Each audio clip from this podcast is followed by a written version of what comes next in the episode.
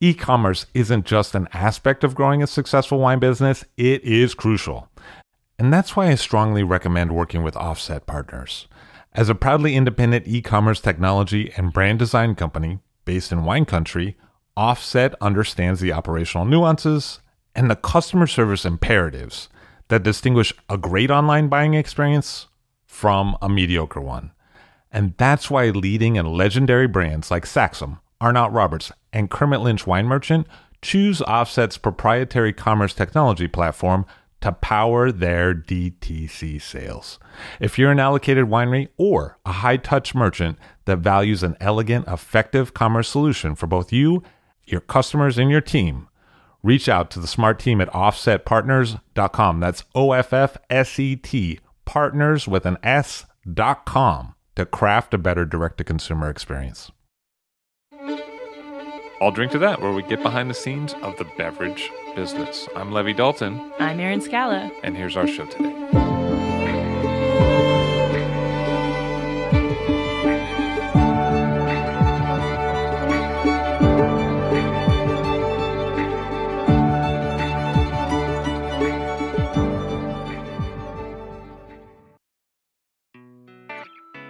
Have you ever wondered what humans have in common with bats, guinea pigs, and the world's largest rodent, the capybara? And have you ever wondered what that common thread might have to do with the South African wine trade? Well, before we get there, let's take it way back. Early navigation got a great start in the Mediterranean Sea, and sea trade flourished for millennia.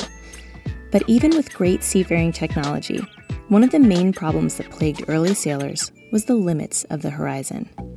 They could hop around the Mediterranean, no problem. And even the time and distance on ventures into the Atlantic, they could handle that too. But what couldn't they deal with? The lack of a fresh food supply. Sure, you can live off dried or cooked meats and preserved foods, but if you don't get enough vitamin C, you get the scurvy. Humans are susceptible to scurvy because of a mutant gene. It's something that we humans and just a few other animals have learned to live with. It's kind of crazy because the gene to make our own vitamin C is right there in our human genome, but it's been deactivated by this pesky mutation. You see, most animals and plants can make their own vitamin C. Their bodies produce ascorbic acid, and this is needed for collagen formation, which you need for all sorts of things, including having normal blood, connective tissue formation, and bone strength. There's just a few animals in the world that don't make their own vitamin C. Yep, you guessed it bats, guinea pigs, capybara, and us. This makes us and those giant rodents all susceptible to scurvy if we don't get our fix. When you get the scurvy, first you start acting a bit strange. Then a sudden pain hits your legs, and your gums start to swell and hurt. Your tongue puffs up and it grows sores. Your mucous membranes start to hemorrhage. Your cheeks sink in. Your teeth become loose and they start to fall out. You become extremely tired and lethargic. Your legs start to change colors. They grow dark spots on them and they start to look like big bruises. If you get cut or wounded, your body has a heck of a time healing the wound. Your eyes may turn yellow as you start to jaundice. It's a miserable downward spiral that almost always led to a burial at sea.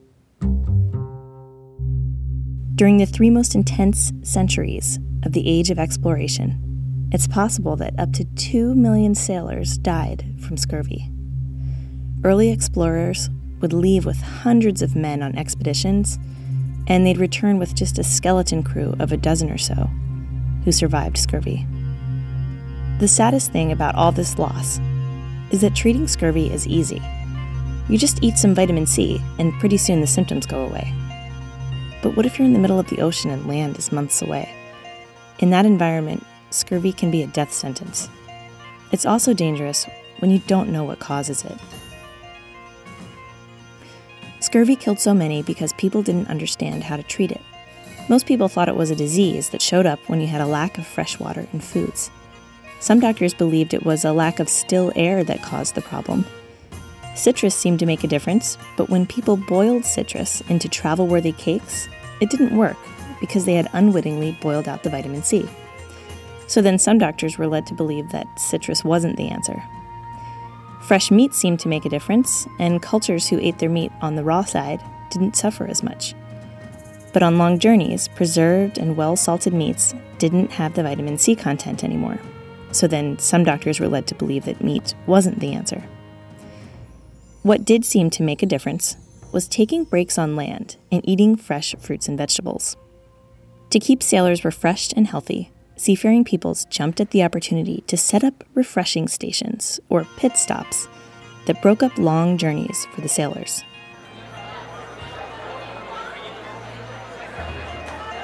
These pit stops were necessary to keep them from getting too sick to function.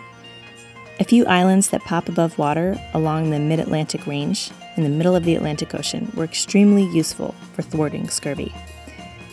Ascension Island, St. Helena, and Tristan Islands.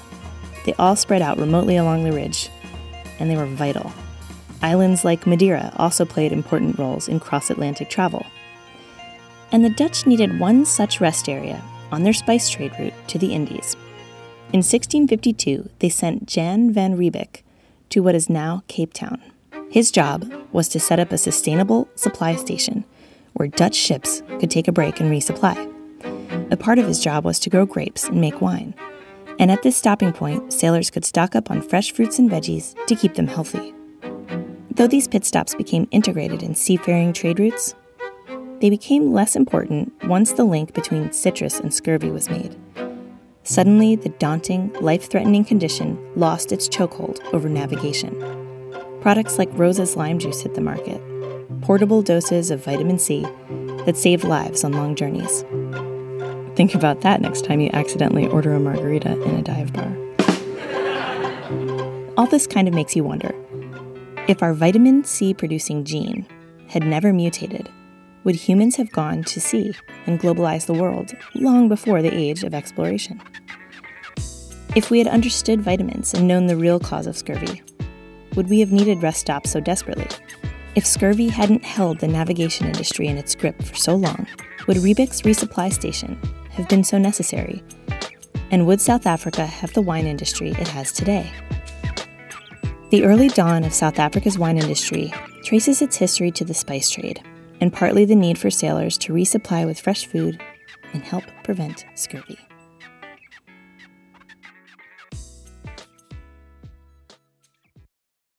One of the first things I learned doing harvest in California is where to buy wine, and that is Bottle Barn. Classic wines, natural wines, cult wines, up and coming producers, excellent vintages, hard to source bottles, and daily drinkers. Bottle Barn has them all, and Bottle Barn has them all for great prices. Honestly, I I really don't know how they do it. I've seen pricing from Bottle Barn for some fancy wines that is several hundred dollars less than I would have expected. And I've also seen wines for under 30 bucks that I would have expected to have been significantly more than that. Plus, when I get my wine, it's in perfect condition. That's why I do what all the best winemakers in California do I shop at Bottle Barn. Try for yourself. Use the promo code VINO15 for 15% off your first order at bottlebarn.com. That's V I N O 1 5 for 15% off your first order at bottlebarn.com.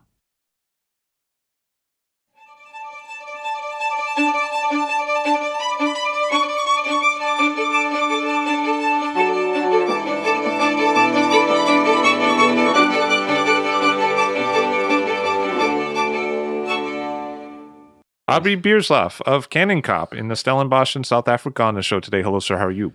Great to see you. Great to be here. Thank you for having me. So you're at Kanonkop, which is a historical winery in the Stellenbosch near Cape Town. That's correct. Yes, I've been there since 2002. Kanonkop being about uh, 40 miles east from Cape Town in the Western Cape area, and we're just outside, about five miles outside of Stellenbosch. So what's the Stellenbosch region like as a whole? I think it's the most dense area for wineries. Uh, we have about close to 300 wineries in the area, and when you take in consideration South Africa only have about 700 wineries, it's uh, the highest density of wineries, and uh, it's also one of the oldest older areas. So um, I think people have been growing grapes there. You know, the Franschhoek area, just uh, around the corner from us, been growing grapes since the late 1600s. They were growing grapes before the people were growing grapes in the Medoc. So it's uh, yes, we are uh, new, considered to be new world, but we're uh, certainly been making wine for a long time. And there was a history there of selling to sailors. That's right. Yeah, our name Kanonkop means cannon hill. So on the hill on the property, there's a cannon um, that was used as a signaling cannon back in the 1700s. So as ships came from Europe on the way to the Far East, they would stop in the harbor. The lookout would spot them and he would fire a shot. Uh, and then the farmers in that area would know to take their produce down to the harbor to go trade with the ships. So it was a signaling cannon back in those days, and uh, um, we still shoot a cannon every now and then when we release a new wine. So we still have a bit of fun with it. We just shoot blanks nowadays, but it's uh, still a lot of fun. So, is it a range of different kinds of wines and different kinds of terroirs, or is it more one thing in the Stellenbosch? You know, this is one of our strengths: is the diversity that we have. Stellenbosch is a lot of different types of soils, ranging from granite to Table Mountain sandstone. We have uh, you know a lot of different altitudes, ranging from around 200 meters up to about 400 meters. Um, different slopes, and I think all of that contributes to the, the different wines it can produce and grow. So we're about 20 to 30 miles from the one ocean. And uh, the closer you get, the more uh, the temperatures become much more moderate, the closer you get to the, the ocean. Where we are, we will have warm day temperatures and, and really cool night temperatures. And uh, all of this will have an effect on, on what varieties are grown. Um, you know, some of the best Chenin Blancs, uh, which is quite becoming quite popular out of South Africa, is coming from the Stellenbosch area. Uh, we've been um, growing uh, unbelievable Shiraz grapes from from the area, and then uh, on our property, we've got to grow mainly four varieties, of which Cabernet and Pinotage makes up about eighty percent of our plantings, and then we have a bit of Merlot and Cab Franc, and a very small patch of Petit Verdot. So Pinotage is a great variety that's very associated with South Africa, but it's also very associated with Kanonkop. And what is Pinotage? Um, we are one of the first farms to plant Pinotage uh, back in the mid 40s already. And the reason for that is the owner at that stage, he was good friends with a couple of other farmers that uh, um, was in the surrounding area, and they all played rugby together. And then the, one of the researchers at Elsenburg uh, Agricultural College, he propagated Pinotage, and one evening after a game, he, they showed him some Pinotage wines, and they all liked it. And that's those guys were the pioneers of Pinotage. They started to plant it, and that's how Pinotage came to life. But the variety was was created back in 1924 when Professor Isaac Perold he took the the pollen of the Pinot Noir plant and he he put it on the flower of the Cinsault plant. Cinsault back then was called Hermitage in South Africa. And that's where the name Pinotage comes from, from Pinot Noir and Tage from Hermitage. So it's actually the Cinsault grape, not not as uh, as Hermitage as they named it uh, back then. So he did the cross pollination, and then the berries that developed from that, the seeds inside was the new Pinotage seeds. He, he planted them, and uh, and that's how Pinotage got started. Um, the first commercial Pinotage was only made in 1959, so it took a couple of years before the re- the variety really took off. In the 60s, there was a lot of excitement around Pinotage. Uh, a lot of plantings took place. You know, a lot of people also planted Pinotage because it can bear quite a bit of fruit, which is not always the best wines. Uh, won't produce the best wines, but it can bear uh, quite a bit of fruit. Then in the 70s, a group of British wine masters came to South Africa and tasted, unfortunately, just some bad examples of Pinotage. They said that Pinotage uh, tastes like rusty nails and nail varnish. Not that I've ever tried that, but I, you know, we trust them.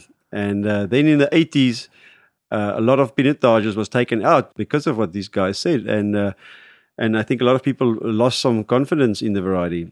And in 1991, my predecessor, Beyers Truter, he won the Robert Mondavi Trophy at the International Wine and Spirits Competition for the best winemaker of the winemaker of the year, and he won it with a Pinotage, uh, the 89 Pinotage. He was the winemaker at Kanonkop before you. That's right. He was at Kanonkop for 23 years. And uh, that put a lot of attention on the variety. So people were asking, so where does this come from? What does it taste like? So that was the first thing I think that stirred attention around Pinotage. The second thing that happened was 94, after sanctions was lifted in South Africa, people wanted to try something from South Africa that wasn't available before. So people were exporting a lot of pinotage, and lot, unfortunately, again, a lot of bad pinotages. You also have to understand during isolation, I think a lot of winemakers were only making wine for the South African palate and not uh, for the international palate because the wines weren't exported.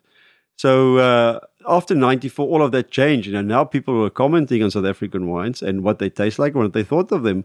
Unfortunately, Pinotage was one of the, the, the black sheep of our uh, um, industry at that point. In 1995, the Pinotage Association was formed to help and look at the quality of, of Pinotage and try to move away from all these bad examples of Pinotage. So when that professor did that crossing, it's a crossing, right? That's right. It's a cross what was he hoping to do? Like, what was the goal? Well, the, there's a couple of different theories about this, um, but the one that makes most sense is uh, Professor Perold was an expert on Pinot Noir. He lived in Burgundy for, for a couple of years, and he was sanctioned by the South African government to bring back new clones of Pinot Noir to South Africa. But Pinot Noir is not really all that well suited for our conditions, and uh, the theory is that he crossed it with Cinsault to make it a bit more hardy for our our environment and also to push up the yields of Pinot Noir back in those days. So that's the theory. The other theory is that he just loved to drink Pinot Noir and loved to drink Cinsault. So uh, uh, that, that also makes sense to me. Is it planted widely outside of the Stellenbosch or is Pinotage and the Stellenbosch really related?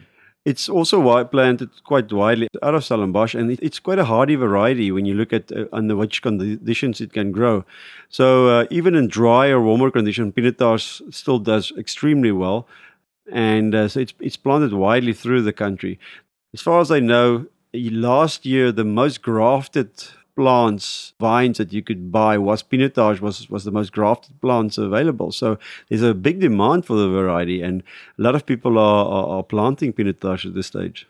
So you refer to bad Pinotage and good Pinotage, and for you, what's the difference between those two things? There's a there's a big difference. Some of my colleagues will tell me I'm I'm wrong, but I you know I've been working with Pinotage for for many years, even before I, I joined Kanonkop while I was still at Swartland Winery. And the problem is not with the variety. The problem is with the way that you make it and the way that you handle it. So when you look at how people make wine in Burgundy, it's very different from how the people make wine in Bordeaux. But you have to handle those grapes very individually. And unfortunately, people are not handling Pinotage in the right way. So that's the first, that's the, probably the biggest problem. And how should they handle it differently? You know, Pinotage is a, has a very short fermentation uh, period if I pick Pinotage and Cabernet on exactly the same day and at exactly the same sugar level, and I add the same yeast and I ferment at the same temperature, Pinotage will complete fermentation in three days. Cabernet will complete fermentation anything from seven days to two weeks. So you have a much slower fermentation temperature on Cabernet, and I'm taking it just as an example, compared to Pinotage. And the main reason for that is the nutrient content of Pinotage is, is much higher. So there's much more food for the yeast. So the, the tempo of fermentation is just so much quicker. So this is this is a big problem because Pinotage, the structure can be quite aggressive if you don't manage your extraction carefully. So at Kanonkop, we do punch downs like pigeage every two hours, 24 hours a day. And we want to focus our extraction at the first part of fermentation because then you, your alcohol level is still low. So from inoculation until about halfway through fermentation, we will do a, punch down every two hours. And then we will also look very carefully at the structure and the extraction of the wine. If we see it's a vintage where it's quite aggressive, we will we will bring down the punch down intervals to four, six, or eight hours. If we see it's a much lighter vintage, we will carry on with two hour intervals. But it's very important to know that as the wine ferments and the alcohol increases, your solubility changes in your product. So what you're going to extract at the end of fermentation is very different what you're going to extract from the beginning of fermentation. And that's where you have to be careful with pinotage. So because it ferments so quickly, only in three days, your window period of extracting at low alcohol is much shorter. So you you need to do this much more intensely than with the other varieties. So that's a very important point. The second important thing is that Pinotage has a high pH. So if you if you don't know what type of microbiology is taking place in your wine, you're gonna end up with some some bad bacteria. So especially during malolactic fermentation, if you don't know what's taking place, you know what's what's uh, going on in your wine, you can end up with wines that go through malolactic by um, Pediococcus or Lactobacillus bacteria.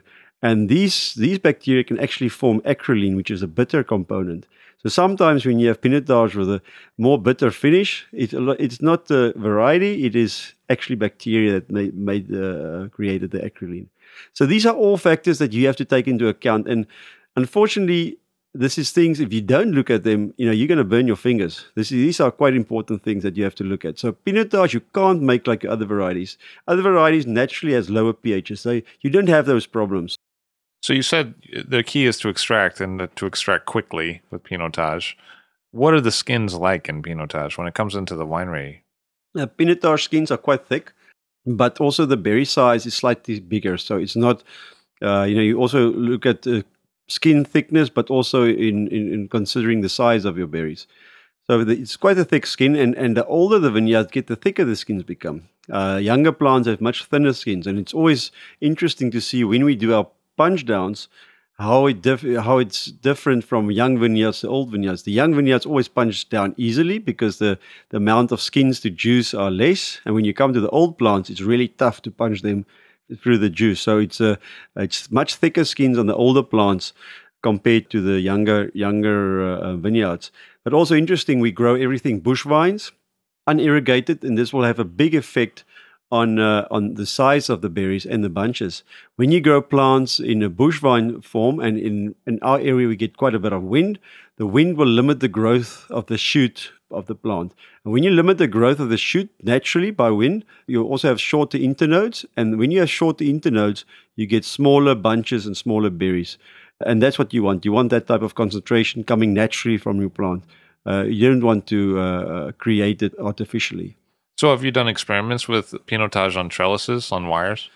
We have. Uh, there's one area in the farm that was so windy that we had to trellis the vineyards because it was just we were losing too much yield every year.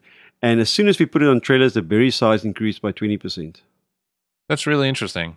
It is interesting, you know, and, and, and as we go along, this was not planned or as an experiment. We just needed to to stabilize the production of that vineyard. But then you, you understand why you know you need to grow them bush vines. And nowadays we are planting specific cover crops to help us protect the plant against wind.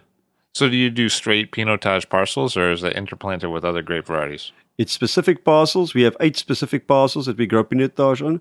It will be different uh, altitudes, different soils, different slopes, and we will make them all separate, ferment them separate, age them separate, and then do the final blending just before bottling. So that must be interesting to see what the Pinotage gives off of different kinds of characteristics of soil and. It's really interesting. You know, the uh, we work mainly with granites, but the granites are also uh, depends on how the granite, where the granites developed. So if you have granites that developed above the water, you have much more deeper red soils. When the granites developed under the water, you have almost more of a, a gravel in the soil, which is very different soils. Um, the ones that developed under the water, you'll have like black, uh, uh um, looks like black gravel. But when you when you really put some force in, they they crumble. So these soils they retain moisture in those rocks, but they limit the growth of your roots. So you have a lesser root system, but you have still the same moisture retention uh, uh, in that type of soils. Have you uh, had a chance to experiment with pinotage that wasn't on granite? I'm doing a pinotage on shale, which is really interesting.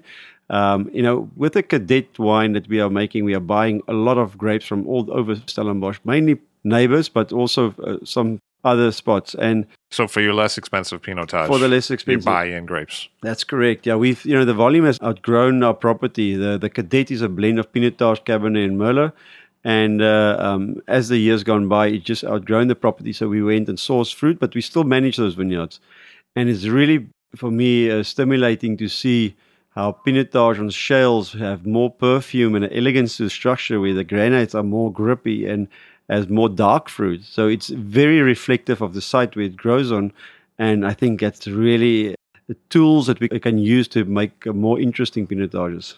Have you had any experience with pinotage in alluvial soils? Pinotage in alluvial soils, unfortunately, the you have a lot of growth and you have a lot of you have big yielding vineyards. You, you struggle to find the balance between the yields and the growth of the plant in alluvial soils. Pinotage just like grows like crazy on alluvial soils, and uh, we have a small patch of that, but it's it doesn't make the best wine. the, the richness of the soils on those alluvial soils that I find uh, has uh, has a big effect on pinotage. Like the organic matter. Exactly. Yeah. Because it's already high in nutrients, the Yes, grape variety. Exactly. Yeah. So It when just- you add, it's like a, a critical mass. You know, you just pinotage.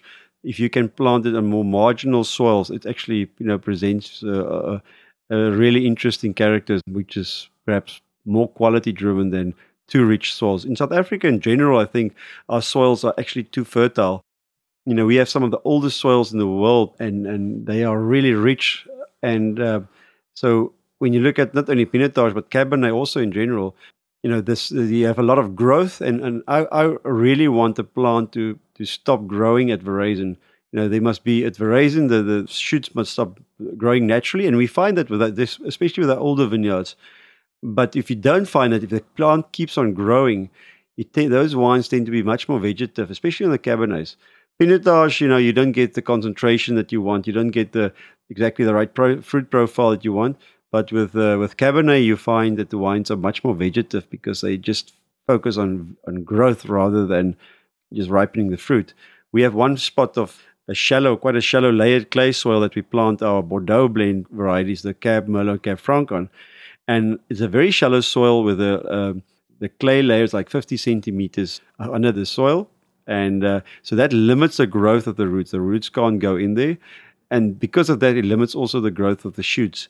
So the balance it finds on that specific soil is fantastic, and we make a make a very successful wine from that, the Paul Sauer.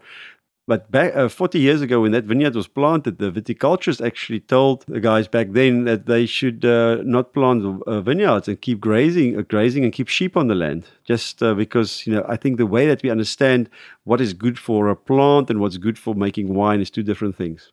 So in other words, if it restrains the growth of the plant, that's good for the taste of the wine. to a certain extent yeah. I think you know you also can get soils that's really too poor. You know if you could take a very sandy soil with deep sandy soils that's not as good either. So you're uh, you want the right type of stress on your plant. And if you can have you know soils with a lot of rock in them that actually limits growth of the roots as well compared to just deep sandy soils which i don't find to be all that interesting What's the rootstock situation like? Is it fairly consistent or? Yeah, the rootstocks is Richter 99 that we normally use, but nowadays a lot of people are planting on uh, uh, 10114, and the reason is because it's uh, it ripens earlier and also it's a shallower root system. But most of the pinotage non is planted Richter 99. It, uh, it actually can increase the vigor of the plant, which is not all that great. But a lot, of, luckily, most of those vineyards are old now, so you, you don't get that vigor anymore.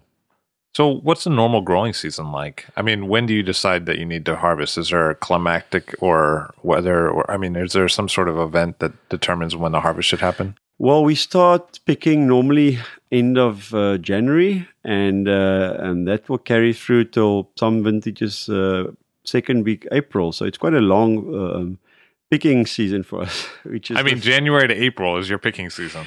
Well, yeah, it can be. It, we also some vintages we start only February, but normally not li- later than the first week February and finishing the last week March. But it can be from third week January till second week April. And Yeah. you're just talking about red wines.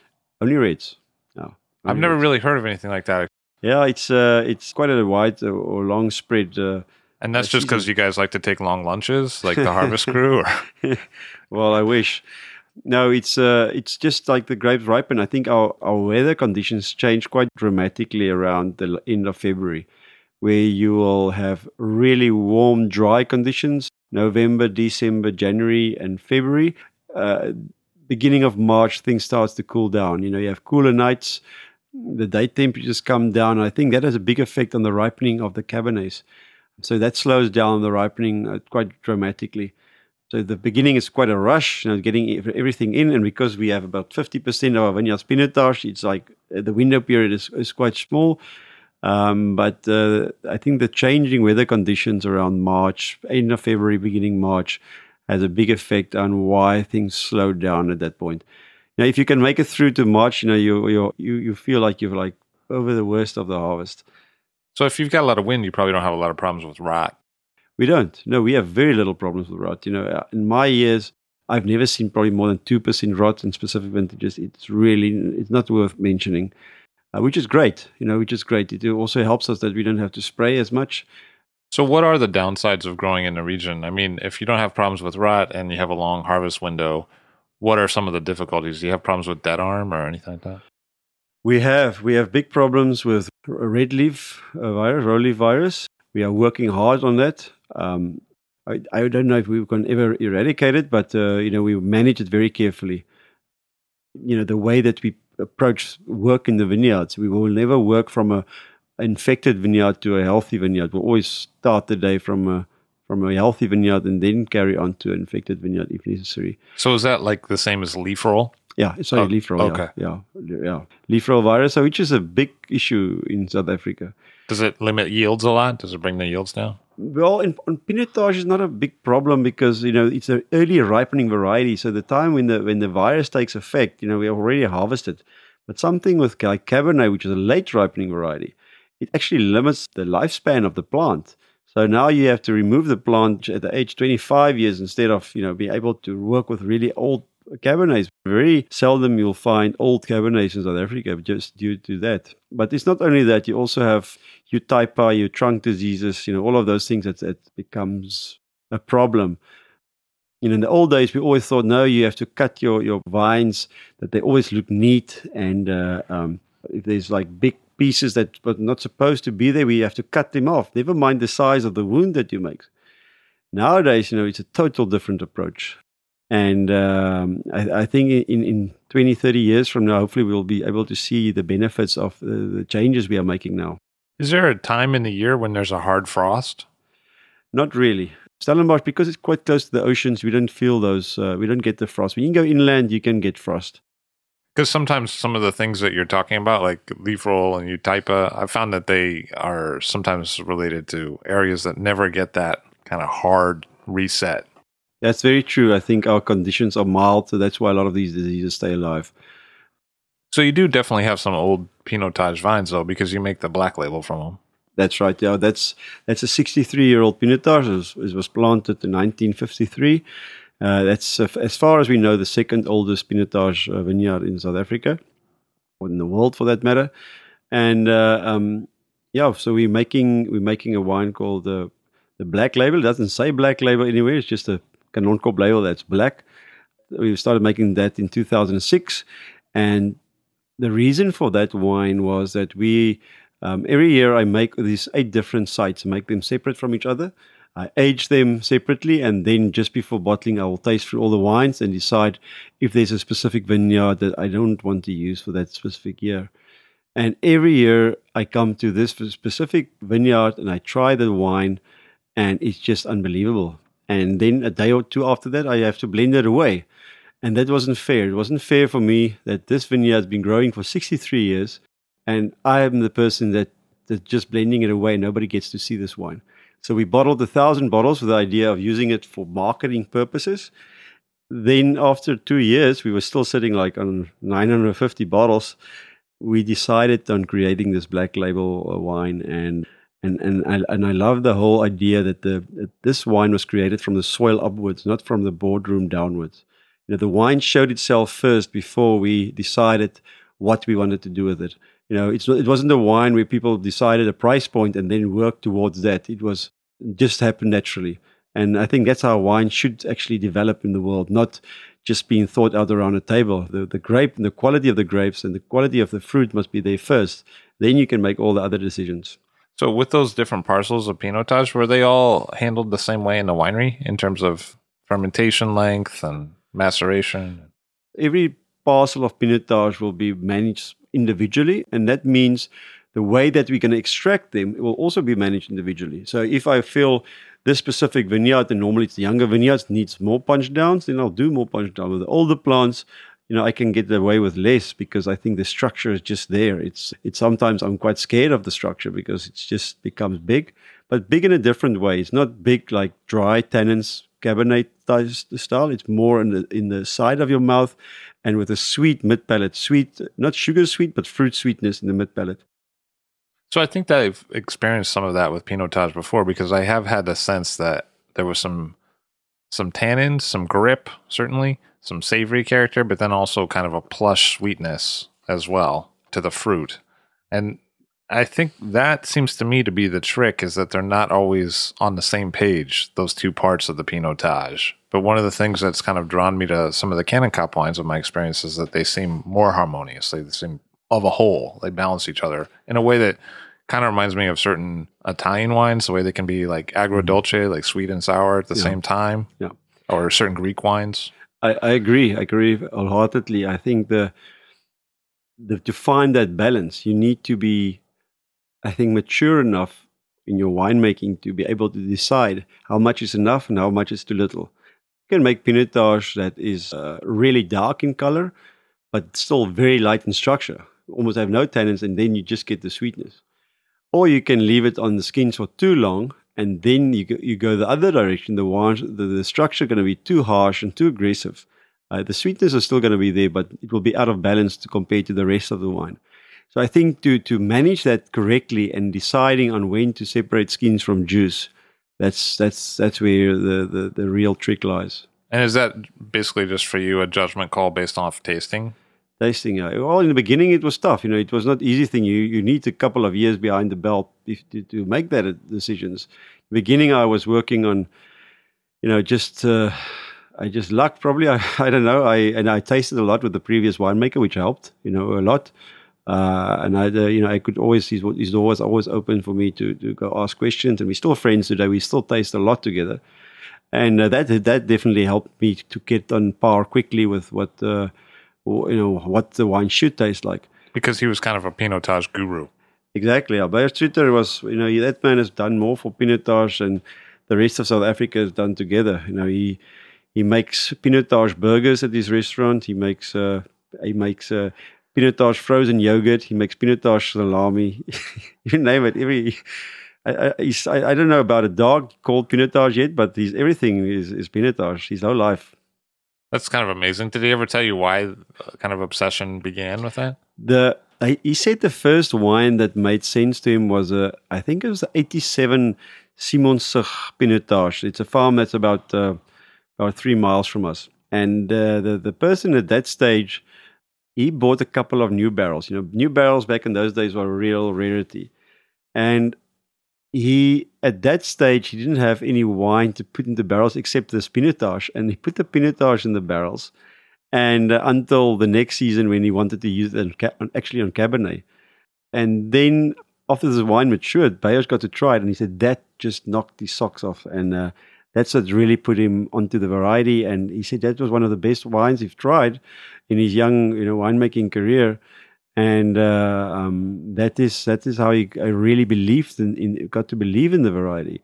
And from then onwards, he was just like I think committed. I think when he started at Kanonkop in 81, you know, the, the old vineyard was already, what, 20, 30 years old. I think uh, wor- working already with some older Pinotages was, was probably the other thing. That, I'm, I'm not sure. But uh, I think he, he just understands the variety. And, you know, we always joke that, uh, that people's palates need to develop to understand Pinotage. You know, you have to work through a lot of other varietals to get to understand the variety, which is not always true, but it is a, it is a variety that I think offers so much. You know, from the sweetness that we talked about, the savoriness, the different layers. You know, you can you can have every, anything from tomato cocktail through to truffles, through to forest floor, to plums, black currants. You know, it's a really if, a good Pinotage has a lot of those different characters and, and layers of flavor, and then a specific savoriness to the palate, which I, I adore and I think really is, is pretty.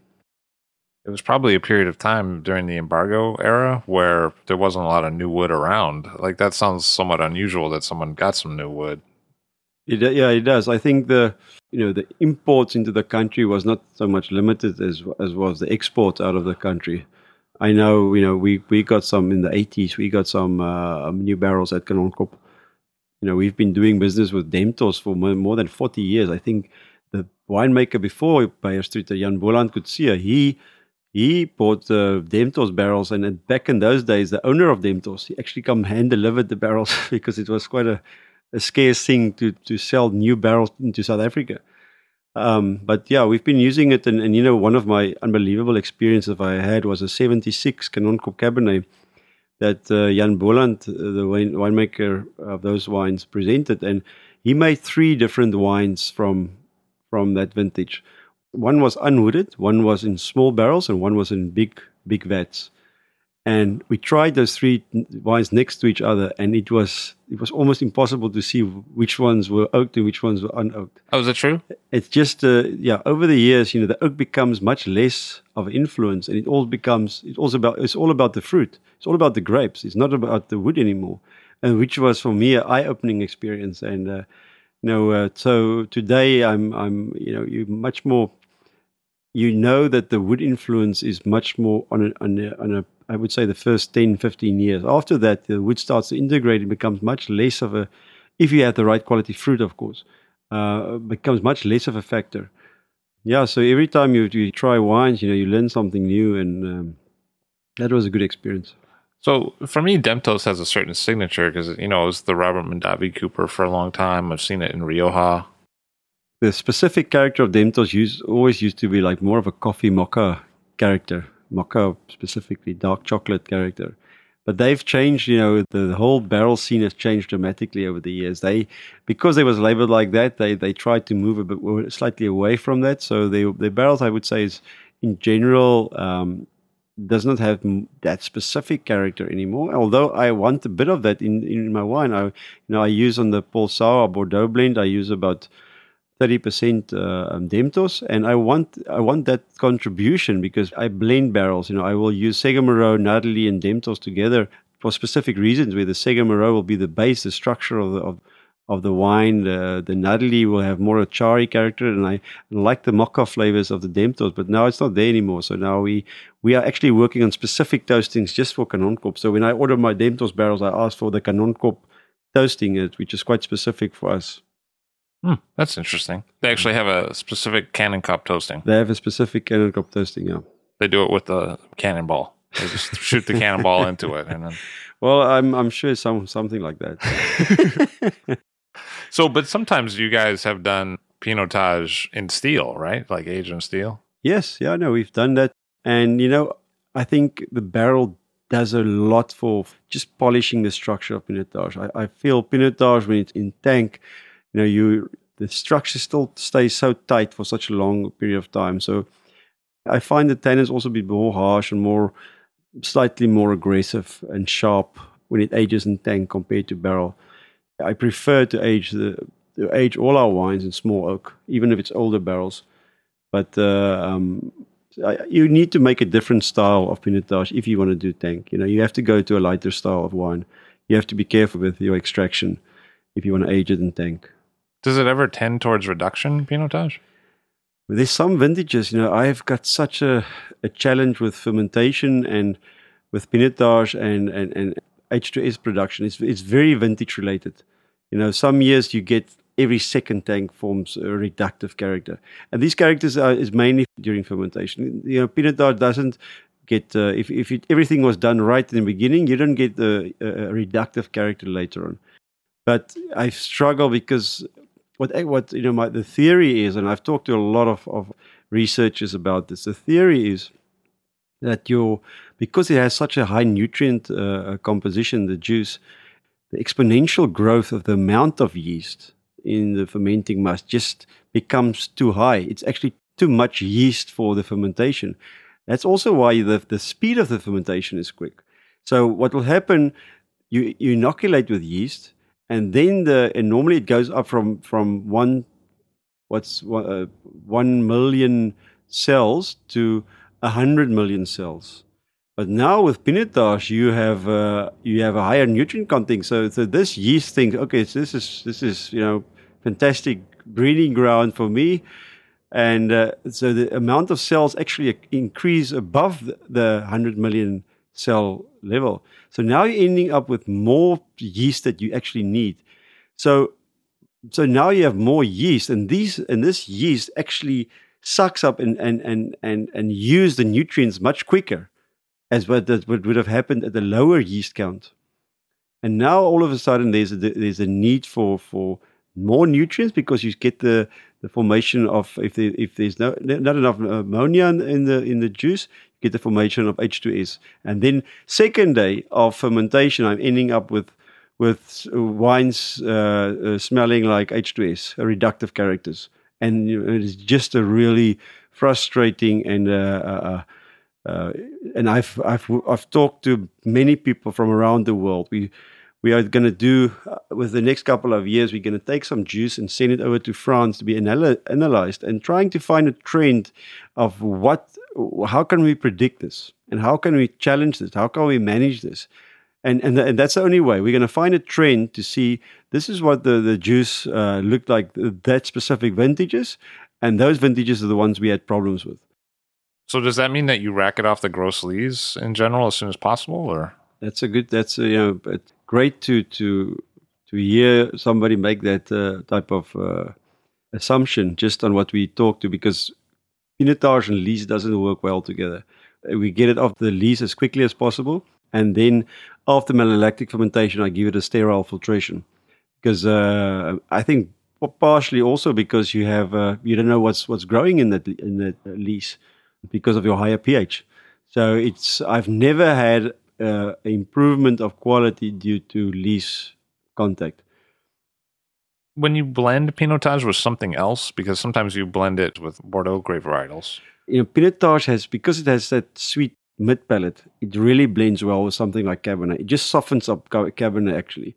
In South Africa, there's a lot of wines that it has a percentage, five to ten percent of Pinotage in. A lot of guys don't mention it because they still want to have, you know, 100% cab or Shiraz, whatever on their label. So they don't even mention the Pinotage that is used. But it's, as far as I know, there's a couple of producers that use Pinotage just to soften up the palate to make it more accessible. Recently, you started making a rosé from Pinotage, right? That's right. 2010 was actually the first year already. And this is specific vineyards that we grow for rosé. It's not like a, a bleeding of the other tanks to, to make a rosé. It is specific vineyard and we pick it specifically for rosé. We also broadened our range by keeping back a thousand cases of Pinotage since 2000 and re-releasing them when they're 10 years old. So now at the cellar door, you can buy a 2006 and a 2014 together so that people can see what older Pinotage wines look like. I think when you try some older Pinotage, the younger ones makes more sense. You know, the, it's easier to understand the older Pinotage compared to a young Pinotage where nobody, very few people in the world have reference to you know what a young pinotage would taste like. But when you have older pinotage, you see a lot of uh, flavors I think that people associate with and, and can recognize. So, what does that maturity curve look like? I mean, does it go linear? Does it change into one thing, or does it go through ups and downs? Or when you have young pinotage, it's very dark and dense and concentrated. Uh, the fruit profile, as it matures, you know, it opens up. The black fruit becomes more like red fruit. You know, you, you start to see the Pinot Noir parent much more clearly in a matured Pinotage. You know, the, you have a development of savory characters, like I said, mentioned earlier on, uh, truffles, forest floor, those type of characters starting to get through. And it just, uh, I think your, your layers become more evident in, in an older Pinotage. So that sweetness of the fruit of the young Pinotage, it turns more savory? It turns more savory, yeah. It's not as sweet anymore. And what's the outlying curve? I mean, how long can it go? Vintages is, is very important. If you have the right vintages, like uh, for us, you know, good vintages 95, 91, 2003, 2009, all great vintages. Those wines, I would be surprised if they can't age for 30 years at least. I would be surprised.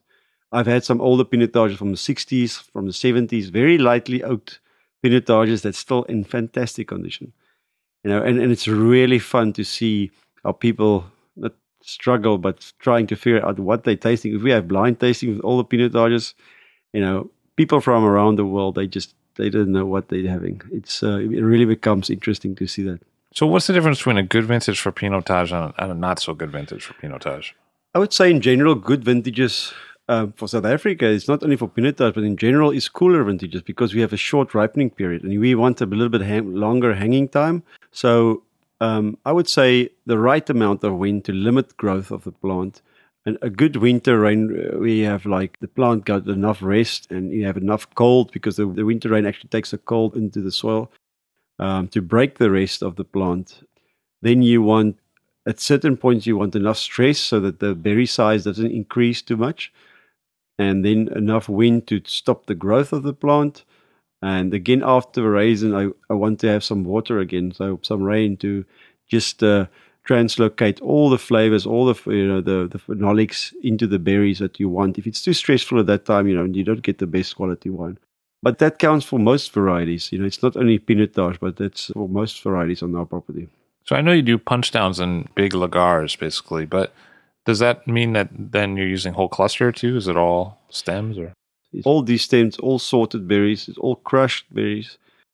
We have a very short ripening time, so our stems aren't ripe. I, I can see people using green stems on Shiraz to increase uh, the freshness of the wine, and but on Pinotage it just tastes more phenolic.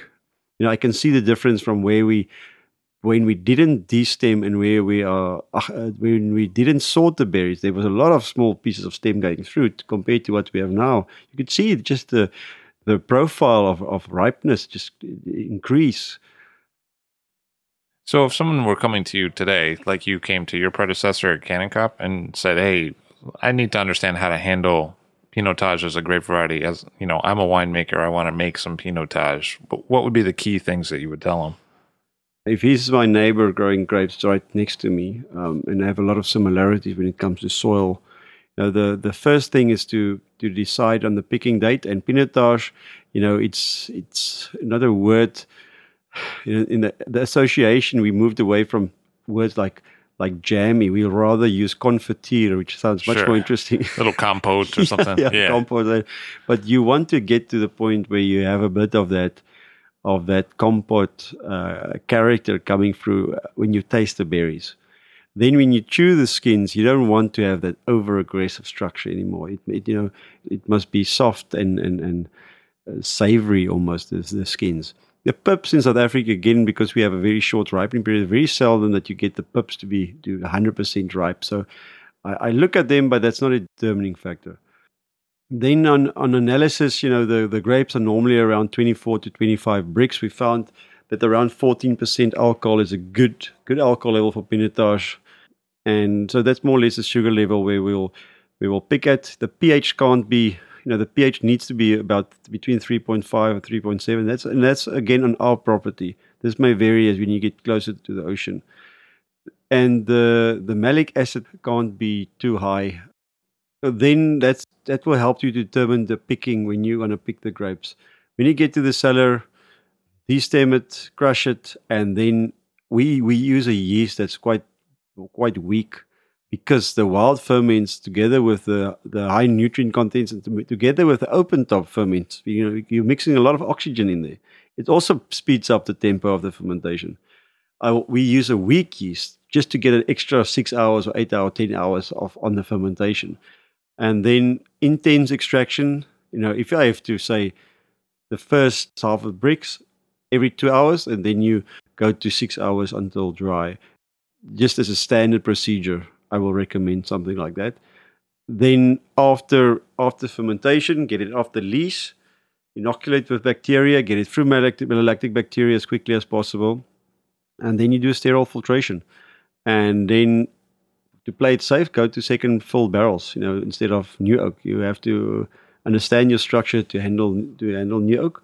Go to second full barrels, and you'll be you'll be making a pretty decent pinotage. I've always said I can make pretty decent pinotage from probably eighty percent of pinotage in South Africa. Abrie Beeslaar has been familiar with the taste of Pinotage grapes for over a decade. Thank you very much for being here today. Thank you, it's my pleasure. Abrie Beeslaar is the winemaker at Kanonkop in the Stellenbosch of South Africa. I'll Drink to That is hosted and produced by myself, Levi Dalton. Erin Scala has contributed original pieces. Editorial assistance has been provided by Bill Kimsey. The show music was performed and composed by Rob Moose and Thomas Bartlett. Show artwork by Alicia Tenoyan. T-shirts, sweatshirts, coffee mugs, and so much more, including show stickers, notebooks, and even gift wrap, are available for sale if you check the show website, illdrinktothatpod.com. That's I L L drink to that P O D.com, which is the same place you'd go to sign up for our email list or to make one of the crucially important donations that help keep this show operating. You can donate from anywhere using PayPal or Stripe on the show website.